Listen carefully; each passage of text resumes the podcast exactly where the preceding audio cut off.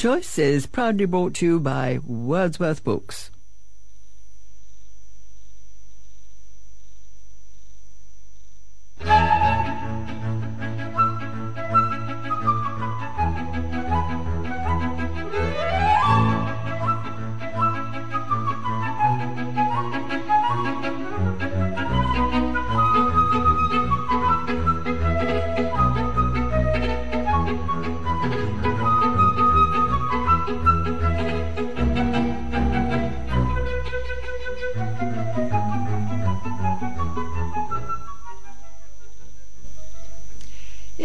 First Monday of the month, so it's Book Choice on Fine Music Radio, 101.3, various other frequencies, and on the web www.fmr.co.za.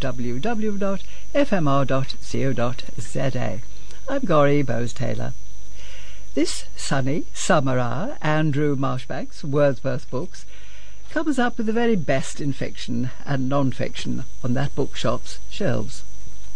We chat to world-renowned wino, Hugh Johnson, about his engaging and elegant new book. It's called On Wine, Good Bits from 55 Years of Scribbling, and he verbally shares a bottle of Chateau Lafite 1985 with us.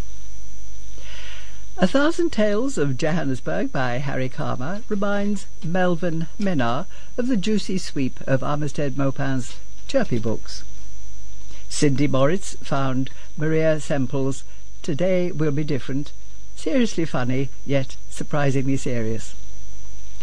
Philip Todres chats artfully to Brenda Schmahmann about her book The Keiskamma Art Project, Restoring Hope and Livelihoods. March is the month that commemorates the opening, 117 years ago, of the Yeomanry Hospital at Deelfontein, and Myrna Robbins finds fine future Afrikaner in Yeoman of the Karoo, the story of the Imperial Yeomanry Hospital at Deelfontein, by Rose Willis, Arnold van Dyk, and J.C. K. de Villiers. Mike Fitzjames cruelly sends us stir-crazy with three thrillers. One, Red Notice by Bill Browder, is non-fiction and non-put-downable. Finally, Melvin Minnaar again finds pastoral elegance and delicate writing in Midwinter by Fiona Melrose. And do stay with us for our easy-peasy competition question to win one of two 200 Rand Wordsworth Books vouchers. Andrew Marchbanks, the best fiction and non-fiction pickings from Wordsworth Books. Hi everyone. Hi Gary. Thank you very much. Well, there's a lot coming into the bookshop. So I've taken a selection of stuff. And first, I've got to mention to you there is a new Wilbur Smith. For, for everyone out there who's a Wilbur Smith fan, this is a day to rejoice. The Wilbur Smith. It's called War Cry, and we have it at a reduced price of only one ninety nine, which is a really fantastic price for a hardcover book. So all the fans out there, there's no excuse. Get out there and buy your copy. Wilbur Smith, War Cry, and it's one ninety nine. Then I've got several books here. The first one is a book by Barbara Mutch, set in Simonstown. It's called The Girl from Simon's Bay, and it's set just before the Second World War. It's a lovely story, beautiful reading in Simonstown, a place that we all love, know and love. And of course, that time it was a big part of the South African war effort because the British Navy was there and the Royal Navy. And it's about shipbuilders, a daughter of a shipbuilder. It's a true romantic story, beautifully written, a lot of strength there, a lot of drive. It's a book that you don't want to put down, and it's set in Simonstown. So what can go wrong? It's beautifully done. We're doing a launch for the book in our Long Beach shop, which is just near Simonstown. So I greatly look forward to that. That's 290 Rand. It's called The Girl from Simon's Bay by Barbara Mutch. And don't forget, we are doing a launch on that one. Right, there's a big series that's just come out. I'm sure most of you remember The Ladybird. Ladybird has done a series of tongue-in-cheek books as a guide for the modern world. There's a guide to dads, a guide to dogs, a guide to computers, etc., etc. Really a mocking but very successful look at the world today in the Ladybird format. And they are wonderful. Well, not to be left out, another publisher has done the Enid Blyton sort of guide or take on the modern world. And there's a set of five, and one of them that caught my eye by Enid Blyton called Five Go Gluten Free. And it's a wonderful spoof on the whole famous Five outfit with George, the boy girl, Anne, Dick, etc., etc., and of course the dog Timmy. And let me, let me just read one sentence from here. What on earth is this? interrupted Julian. It's cauliflower rice, said Anne. So, is it rice or is it cauliflower? I'm confused. And that's the whole thing. We go into spiralizers, we go into the whole gluten free thing. Lovely, lovely spoof for anyone who's interested in this, all the original illustrations. And it's 175 Rand. Enid Blyton, 5 Go Gluten Free. Another book that's just come out is Stories of Table Mountain. It's famous visitors who've been on Table Mountain, their reaction to it, and their letters afterwards about Table Mountain. It's an absolutely marvelous book, this. It's called On Top of Table Mountain Remarkable Visitors Over 500 Years by Joan Kruger. And you have astonishing people who've gone up there. Jan Smuts, what he wrote when he was up there. People that we don't know, but William Burchell, what he wrote as he went up Table Mountain and after it. Their reactions to it, the sights they saw, the visitors. It's just marvelous. It's an amazing idea for a book. It's something that I would never have thought of in a million years.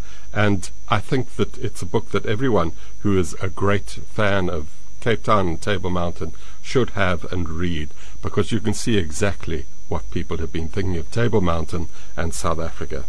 So that's On Top of Table Mountain, Remarkable Visitors Over 500 Years by Joan Kruger. I've got a financial book in front of me, and it's a book that the author believes everyone should read.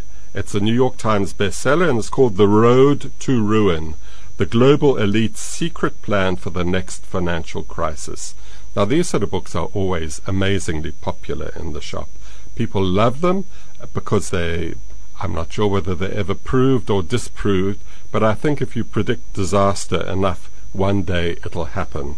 So it's one of those books, but it is a snapshot of the financial system at the moment, what could go wrong, what might go wrong, and, according to the author, what will go wrong. So it's not happy bedtime reading the New York Times bestseller The Road to Ruin by James Rickards, and it's 320 Rand. And then I'm just going to mention I don't know if people have seen the film Lion. It's a film that I thoroughly enjoyed. But the film Lion was based on a book, and the book is called Lion. Again, it used to be called a different cover, A Long Way Home. And this was about the Indian boy who gets caught on a train and gets lost thousands of miles away from his home.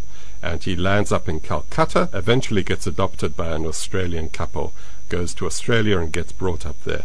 And then he uses Google Maps. He's desperate to find his mother and his roots. Uses Google Maps to find out where he came from because he couldn't remember the name of the village. It's a wonderful film and it's a wonderful book. And I think if anyone um, was would like to delve further into the film because it's so good, they should buy the book. It's called Lion by Saroo Brierley, and I can highly recommend it, and it's 205 Rand. Thanks very much. Happy reading, everyone. Cheers. Hugh Johnson. Let's chat about your new book. It's called On Wine Good Bits from 55 Years of Scribbling. You've given yourself a grand life then. It's been 55 years of travelling, tasting, spitting, and scribbling. Your annual pocket wine book was first published in 1977. Then there's your well-thumbed, much-treasured World Atlas of Wine, your historical The Story of Wine, and your memoir, A Life Uncorked.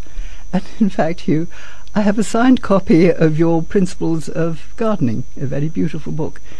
And indeed, your 2006 OBE was awarded for your services to winemaking and horticultural. Now, the Cape comes into on wine.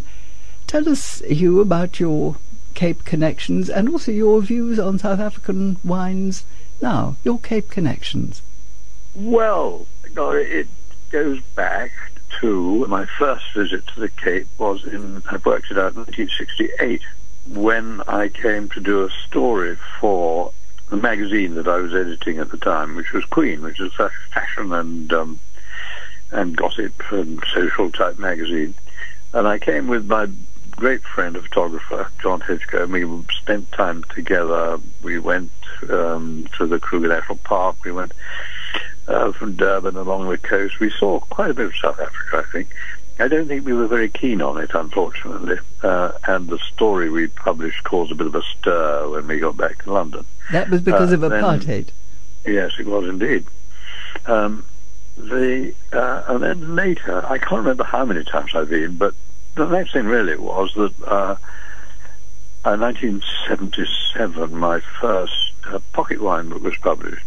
Wasn't my first book, otherwise it wouldn't have been 55 years of scribbling. My first book was Wine in 1966, but never mind that. I asked the Platters for help because I mean I'd met them and liked them very much, and said, "Could you send me information about South Africa?" And they said, "On one condition." Oh, yes, I said. And they said, well, we're going to do a book which will be a rip-off of yours. You won't mind, will you? so that was the deal. So Platter's Wine Guide came out just like that, and it was, and it's been an amazing resource for everybody. And you were at the launch, I think, didn't you come out 1980? That's right. Yes. Gosh, I couldn't remember the date, but so yeah, that was it. And um, Platter's a great friend, still are. I haven't seen them for a long time. And I love their book, Africa Uncorked. Perhaps I even pinched the title for my memoirs. Uh, about every wine in Africa, and they did that tour. And some of the wines were so appalling, they went to every country because they discovered that some nutter was trying to make wine in every single African country. I hadn't got a note of all our visits to South Africa, but I do know that the latest was quite a while ago, I think five years ago, when we rented a house on the beach at Hermanus. And you got splashed by the whales, I think. Actually, the whales didn't come up to the beach there, but, uh, but it was a lovely house, and we had a marvellous time. And of course, toured inland and went to uh, the, the usual suspects. Vergelegen being one of them, I think. Say that again. I think uh, when you said the usual suspects, I think Vergelegen was one of the wine estates oh, yes. you went no, to. I, I, I, missed, I missed your proper pronunciation of that. I wouldn't have been so, quite so committed. I mean, you would have started with a V. no, I absolutely love Vergelegen and um, talked about it in all sorts of horticultural ways as well as, as wine ways. And the house, I think, is absolutely magic. In fact, I think you define in your book on wine, you then define the camphor trees as Cinnamomum camphora. you give them yeah. a specific Latin name. Well done. And I've, I've, always said that if I could, that would be the one exotic tree that I would grow in England, the one that we can't. now, Hugh, you moved from Saling Hall in Essex to Knightsbridge, I think you were saying about four years ago. You had wonderful trees in your wonderful, huge, big garden. well, in Saling, we had an arboretum that t- took me. Oh, I was planting for forty years, uh, really. But then um, we decided to move to London, and I came to Kensington actually. Um, really, because of where our children and grandchildren live. That's but that's you know that's tends to be the deciding factor at our, our time of life. And was that sort of kind of how this new book on wine came about? You found all your old scribblings during that move, was it? You're right. We we were clearing out. It's a big big house, Saling Hall, and there's a huge attic with I think there were nine rooms in the attic. So as I started the clearing out, I suddenly realised that this tea chest and that box and something else were full of manuscripts, and I just hadn't thought about them. I found the manuscripts of almost all my old books. Thought, well, I'm not going to dump those, and I looked around for somewhere to to deposit them. And I went to California, and the University of California, Davis, which is this sort of agricultural campus of Berkeley, said they'd like them. So that's where they are. They've started an archive, wine writing archive, and mine are there. And now my colleague and friend Jancis Robin has just Robinson has just given them hers. So they've, they've got an awful bundle of papers to wade through now. And I mean, Hugh, you're a world talking about Jancis as well. I mean, you're a world distinguished wine writer, and uh, I think André Simon was wonderfully your patron. Hugh, you know you've been to all the great restaurants in the world. You could be, if you wanted to, you could be very grand, but you're actually quite unposh. How many wine glasses do you have on the dinner table when you're doing red and white and? well, too many is the answer to that. I'm glad you think I'm unposh.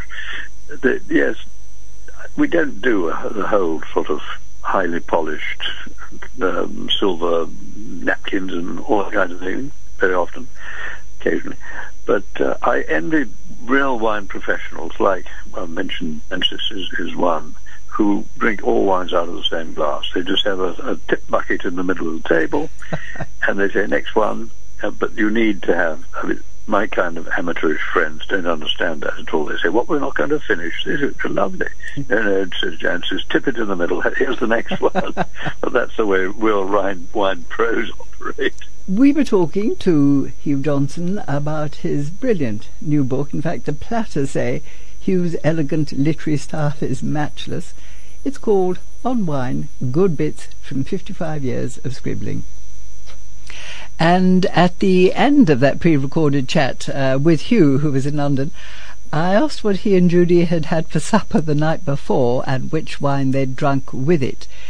The answer was they went out to celebrate Judy's birthday with a friend and a bottle of Chateau Lafite 1985. That's around 500 quid a pop.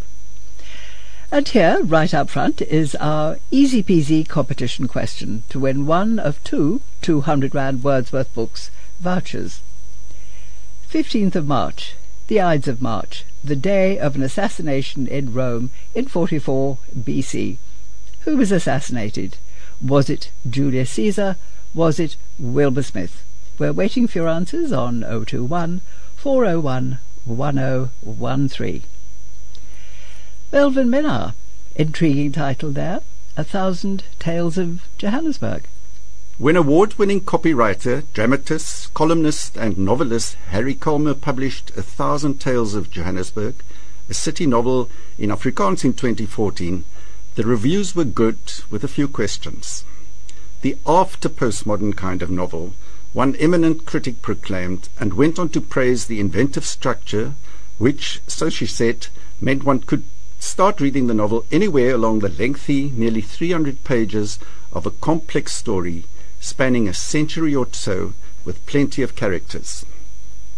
It's a teasing idea, but probably more of a harmless literary gimmick to echo the references to and narrative frame of the Middle Eastern classic 1001 Nights or Arabian Nights, a book that, among plenty of other references, literary and otherwise, actually features in the main story. The structure of the novel, which so impressed some high-minded literary commentators, flashes back and forward over a substantial period of time, from the Anglo-Boer War to 2008. It involves various personalities, charged the social and political milieu of the times, but centers around the Van Niekerk family, of whom the retired architect Swyk van Niekerk is the main character. Van Niekerk returns to Johannesburg on invitation to give a talk. He has left decades ago with his beloved wife of color, exiles under apartheid's Immorality Act. They had briefly returned to the New South Africa, but this was actually his first visit since Serenita's death. Observation of Johannesburg, before and at the time of his youth, and later when as a young architect he helped to construct the cityscape, is the shifting canvas of the novel. And on this score, Kalmer is an ace portraitist. His attention to detail, sometimes in clever and witty scrutiny, is deliciously real and instantly appealing. It's a device that gets the reader on the author's side without ado. The same applies to the numerous personas and colorful characters he sketches. Literally, in 2008, they range from thugs to survivors, the displaced to those hanging in. Among those are a poet and his daughter, whom he only met in later years, her gay stepfather and his partner, a Chinese documentary photographer, a Czech immigrant and a man of all trades, and the enigmatic Marceline, who fled the Congo to be caught up in the xenophobic violence of that year. All these characters have back as well as contemporary stories, which bubble up throughout the long read. The setting, if that's the right word, is a smart hotel in Belgravia, while in the distance the township Alexandra goes up in flames. Kalmer lacks no skill in bringing both scene and characters vividly to life. His dexterity as a dramatist is evident in the different and yet straightforward voices he gives to the people. But sometimes this complexity of the telling is to the disadvantage of the delightful narrative. A reader hopes for more, but some storylines seem simply to disappear. One such is that of the intriguing Marceline. For this reader, the flashbacks and juxtapositions sometimes irritated and interfered with what is generally a good, well-paced read. A Thousand Tales of Johannesburg, a city novel, reminded me not so much of the thrills of the Arabian Nights, but of the juicy sweep of the 1970s Tales of the City, Armistead Maupin's lively series of chippy books.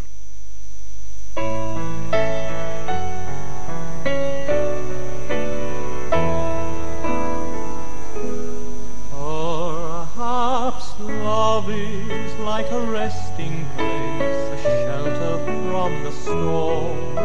It exists to give you comfort. It is there to keep you warm. And in those times of trouble, when you are most alone, the memories of love will bring you home. Perhaps love is like a window, perhaps an open door. It invites you to come closer. It wants to show you more. And even if you lose yourself and don't know what to do, the memory of love will see you through. For love to some is like a cloud, to some as strong as steel. For some way of living, some way to feel. And some say love is holding on, and some say letting go. And some say love is everything, some say they don't know.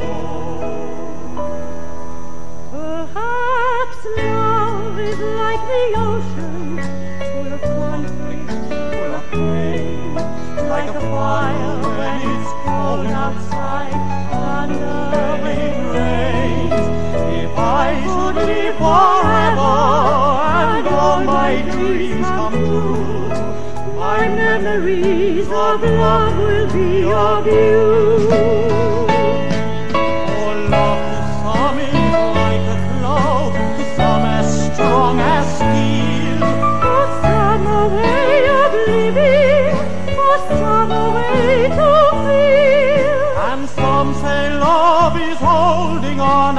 Some say letting go.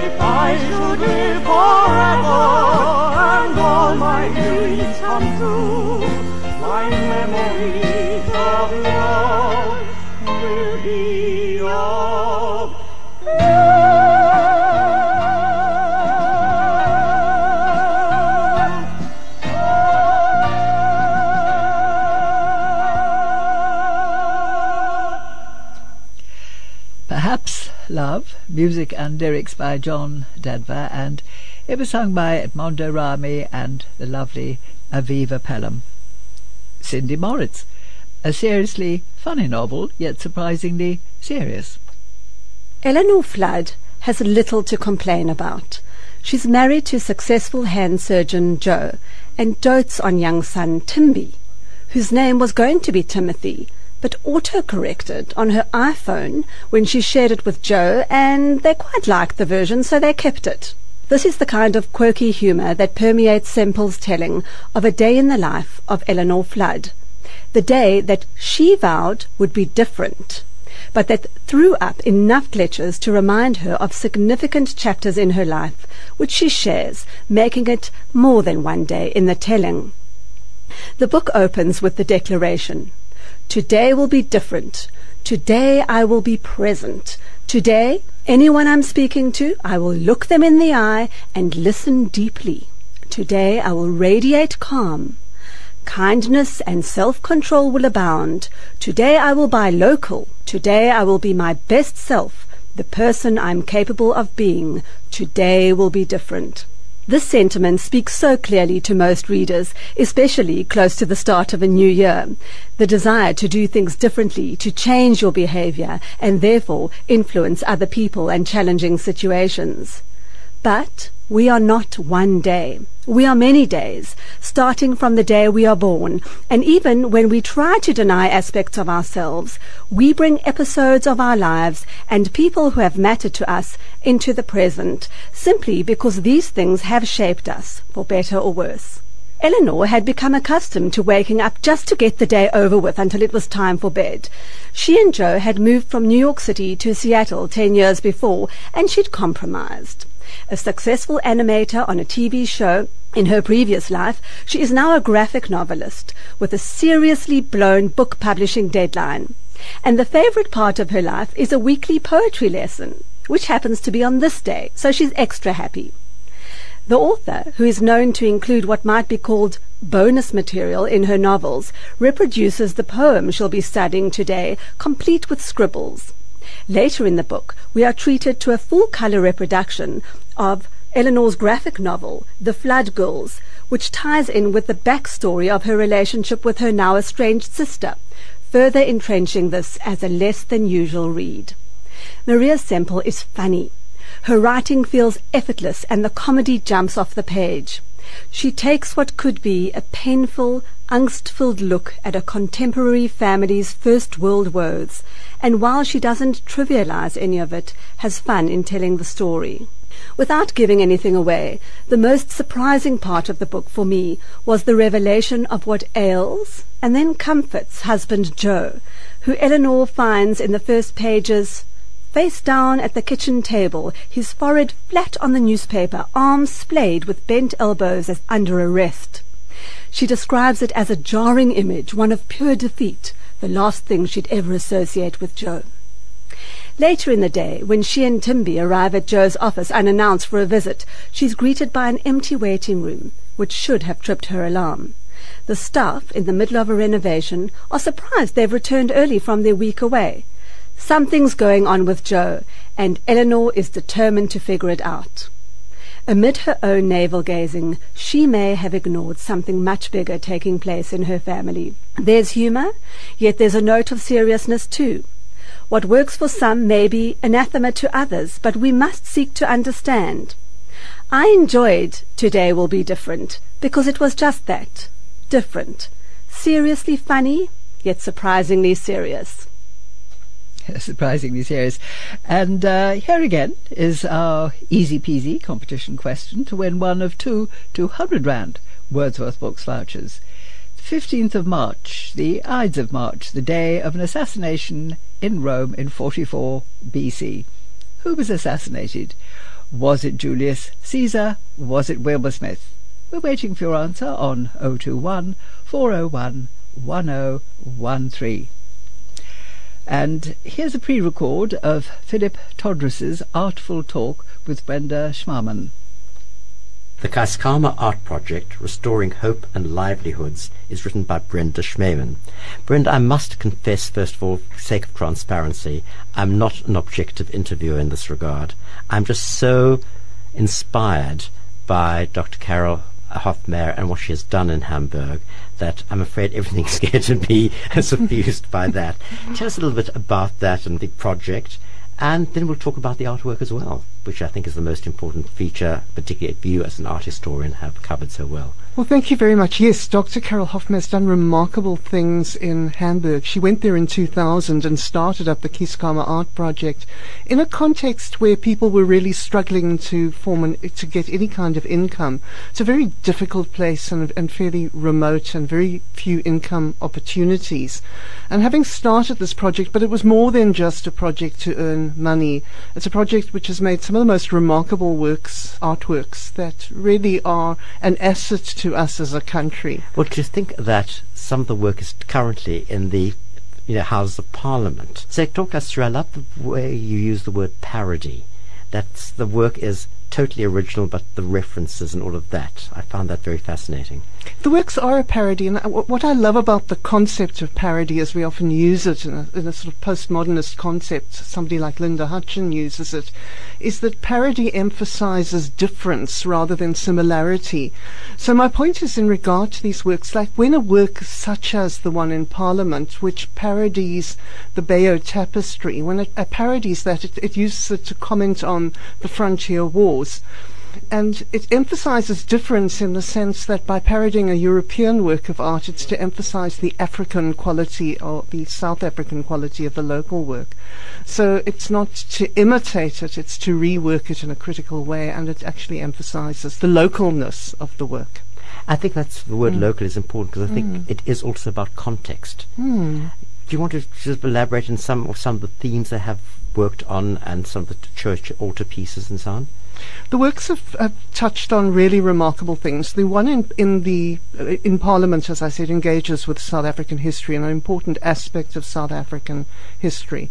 But other themes that that have been worked on, for example, are issues around HIV/AIDS, for example. So the Keiskamma altarpiece, which reworks the Isenheim altarpiece by with paintings by Grunewald, engages with issues around HIV specifically, and it takes a a medieval or medieval Renaissance condition, ergotism, and reworks it to look, which was what the the altarpiece engaged with in a certain sense, and reworks it in this altarpiece to engage with HIV/AIDS, a contemporary condition.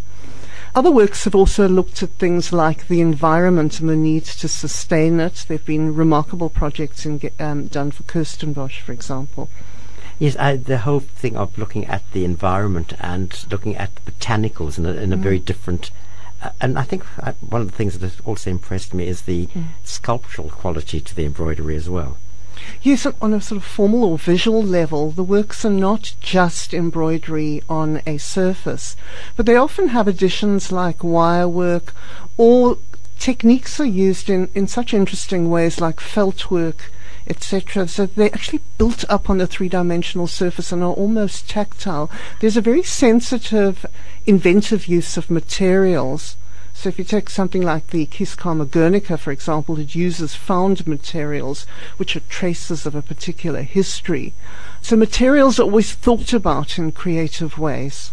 Well, you have certainly also mm-hmm. looked at your material in a very creative way. For anyone who wants to know about the Keiskamma Art Project, the title is Keiskamma Art Project Restoring Hope and Livelihoods. It's by Brenda Schmahmann. It is published by Print Matters, and it's a remarkable book and something that I certainly will always hold as a very special reference.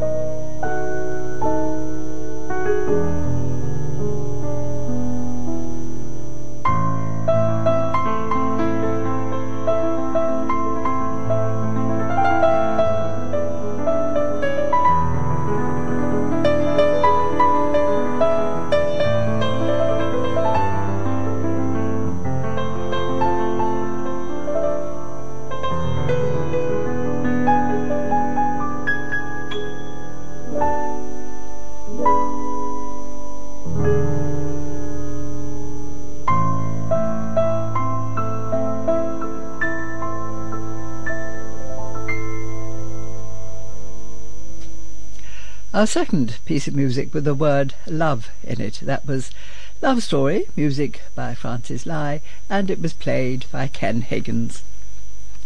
Myrna Robins, March is the month. It uh, commemorates the opening in sorry, commemorates the opening 117 years ago of the Yeomanry Hospital at Deelfontein. Your review of the book is pleasantly topical.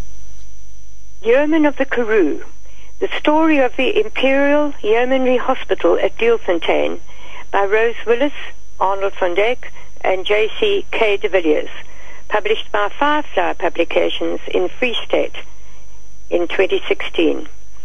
Rose Willis, who lives in Bloemfontein, is known to hundreds of readers as the founder and compiler of Rose's Roundup, a fascinating online monthly magazine filled with tales and events from across the vast Karoo, dating back to the early days when records and letters began to be kept. She discovered Deelfontein when she was promoting tourism in the central Karoo, and she was helped in her research by Dr. van Dyk, an authority on the Boer War with a library of pictures, and another expert, Professor K. de Villiers, a Cape Town neurosurgeon and expert on both the war and its medical aspects. The result offers the fascinating story of a little-known hospital which literally sprang up on the desolate plains of the Great Karoo as the 19th century drew to a close. In 1899, the British government realized that this war against a bunch of farmers was not going well for them and appealed for volunteers.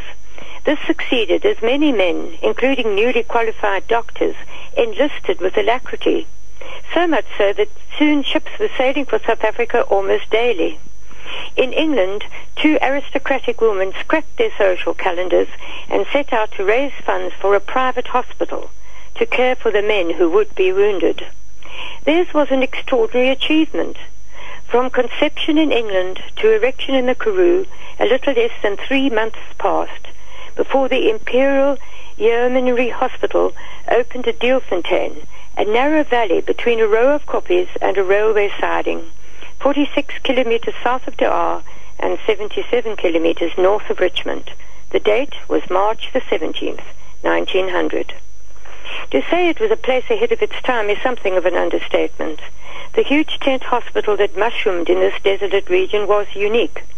Along with operating theatres, treatment and convalescent wards, it boasted specialist units for dentistry, ophthalmology, and radiology, all first in a military hospital. There was a fire station, a dispensary, electricity, and a telephone system. It had its own stables and dairy, which supplied sterilized milk. Steam-driven disinfection and waste disposal units helped in the war against typhoid, ensuring hygienic conditions. The laundry washed and sterilized more than 2,000 sheets a week. Drinking water was filtered and running water was piped through the grounds. There were luxurious touches as well. A huge officer's mess with its own mineral water plant and ice-making machine. A chapel, a theatre, sports fields, tennis courts, a shooting range, and, can you believe, a horse racing track provided recreational facilities. Thanks are due to Lady Georgina Spencer Churchill and Lady Beatrice Chesham, daughter of the first Duke of Westminster, whose husband, Lord Chesham, was commander of the Imperial Yeomanry in South Africa. Lady Georgina focused on liaison with the War Office in the UK, while Lady Beatrice spent much time at Deelfontein supervising affairs. The two women, with help from friends, raised a substantial sum, £174,000 more than enough to equip and staff the hospital. The project was conceived in December 1899, and over the next couple of months, tons of equipment was dispatched from England by ship to be transported to Deelfontein by ox wagon, horse, and slow train. Women from all walks of life also volunteered as nurses, and the staff of 200 personnel was not only highly skilled, but their time there produced many tales of bravery, dedication, and deep friendships. Boer commanders operated in the vicinity on several occasions, and skirmishes outside at the gate caused casualties. Both British and enemy soldiers were treated in the hospital. The tales are further brought to life with a fascinating collection of old and a few contemporary photographs scattered throughout the book. The volume combines South African military with medical history alongside tales of the Anglo-Boer War most will not have accounted. It's a hardback to dip into frequently and to take with you if you choose to visit this site, where cemeteries and ruins rub eerie shoulders in the heart of the great Karoo. I congratulate Rose for fulfilling her dream of publishing a story that she first told me about 30 years ago. Mike Fitzjames, go on. Shred our nerves with your three thrillers. Good afternoon, Gorry. I have three books to recommend this month. The first is The Nowhere Man by Greg Hurwitz. As a boy, Evan Smoak was taken from a children's home, raised and trained as a part of a secret government initiative that virtually no one knew existed. But he broke with the program, choosing to go off grid and use his skill set to help those unable to protect themselves. One day, Evan's luck runs out, and he's ambushed, drugged, and spirited away. Evan wakes up in a locked room with no idea where he is or who has captured him. As he tries to work out what has happened, he tests his prison and his highly trained guards for weaknesses. Now, from a presumed broken cell phone, he receives a desperate call for help. With time running out, he will need to outmaneuver his opponent, the likes of whom he has never encountered. If he is to have any chance of escape, he has to save himself to protect those whose lives depend on him or die trying. This was a high octane thriller. My second choice is City of the Lost by Kelley Armstrong. Detective Casey Duncan has a dark and violent past, and so does her best friend Diana. They have spent years looking over their shoulders, unable to live normal lives. Out of the blue, they are offered the chance to move to Rockton, a highly secret sanctuary town, hidden from the world. It really seems like the answer to their many problems. The two friends are just settling in and creating their own space when a body is discovered. And, as Rockton's new detective, Casey must find the killer and quickly prove her worth.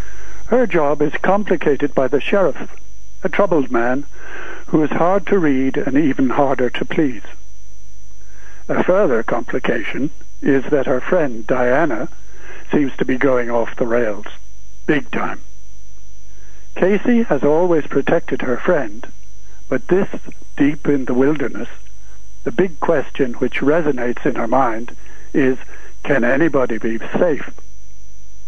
This was a really satisfying read. My final choice is Red Notice by Bill Browder. November 2009. An emaciated young lawyer, Sergei Magnitsky, is led to a freezing isolation cell in a Moscow prison. Handcuffed to a bed rail and beaten to death by eight police officers. His crime? To testify against the Russian Interior Ministry officials who stole 230 million of taxes paid by his employer, financier Bill Browder. Red Notice is Browder's searing expose, a graphic portrait of the Russian government as a criminal enterprise wielding all the power of a sovereign state. With fraud, bribery, corruption, and torture exposed at every turn, Red Notice is a shocking and unforgettable true political roller coaster. Utterly gripping from first to last. It reads like a classic thriller and engages like no other book I can recall. This is simply a must read and truly exceptional. My selections were Nowhere Man by Greg Hurwitz, City of the Lost by Kelley Armstrong, and Red Notice by Bill Browder. I hope you enjoyed these books as much as I have. Ah, yes, Red Notice, the book that, as they say, everyone is reading now, electrifying. Melvyn Minnaar, you found pastoral elegance and delicate writing in Midwinter by Fiona Melrose. The title of Fiona Melrose's debut hints to the pastoral elegance of her delicate writing and the setting of her story, but also the fraught human complexities at play in the cold, cold plot at the heart of this fine novel. Midwinter is in fact the surname of the father and son, Landon and Vale, farmers on the coast of Suffolk, whose psychological distances from each other are brought to breaking point when a serious accident occurs. Unable to communicate with each other, both are driven by grief and guilt since Landon's beloved wife Cecilia died when they were living and farming in Zambia ten years earlier. The novel unfolds through the alternative first-person voices of son and father, and their uncluttered telling and musings propel the tightening tension in gentle, dramatic fashion, while the backstory, one of deep personal tragedy, slowly comes into focus during flashbacks. Like the differences of the voices, something like a duet of people talking past one another, Melrose paints sensitive, different pictures of the deepening winter landscape of a snowy Suffolk as steady contrast to the austerity of the family's challenging African sojourn. South African born and now again a regular visitor, Melrose's skill of capturing the farming realism of both the North and the South and the geography and feel of the land gives the novel a remarkable emotional grip. It's a kind of hyperrealism that puts the reader close to the people and the souls she gently mines in placid prose. There are delightful renditions of the manner and means of agricultural anchored small farming. The sound of animals, the presence of the produce of the soil, the hardship, the hands-on ways of life are sharply sketched.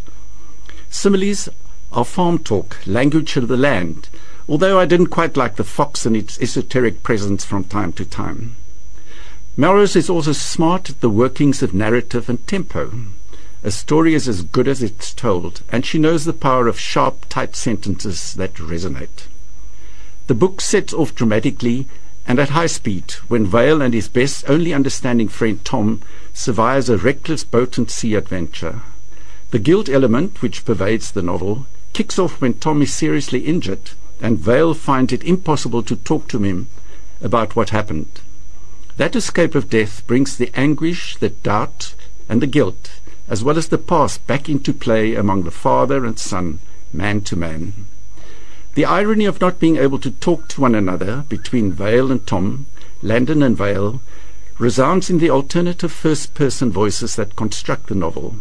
Similar and yet different, it suggests the frailty of familial connections, male bonds, and its often paradoxical nature, even in this closeness. Midwinter by Fiona Melrose is a smart debut, a great and original read.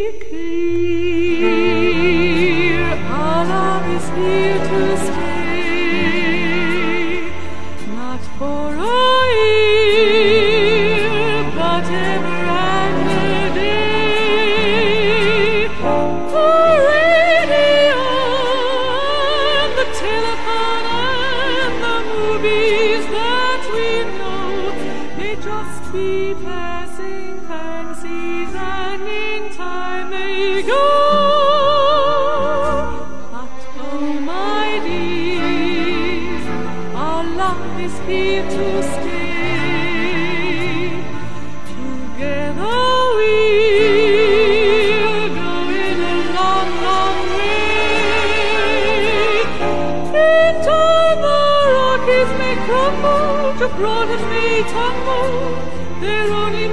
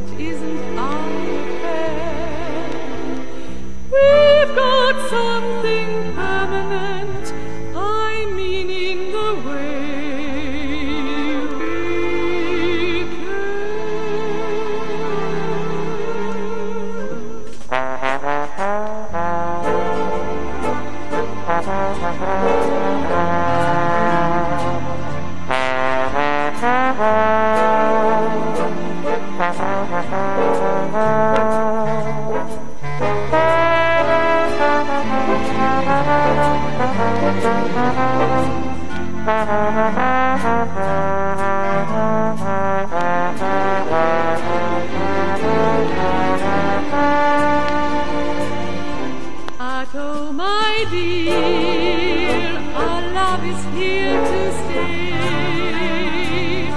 Together we're going a long, long way. In time the Rockies may crumble, Gibraltar may tumble.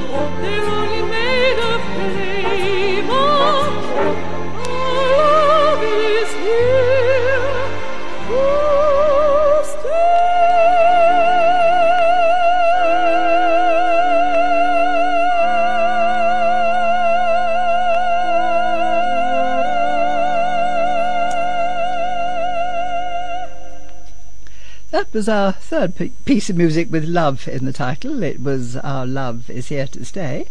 Music by George Gershwin, lyrics by Ira Gershwin, and it was sung by Virginia Oosthuizen.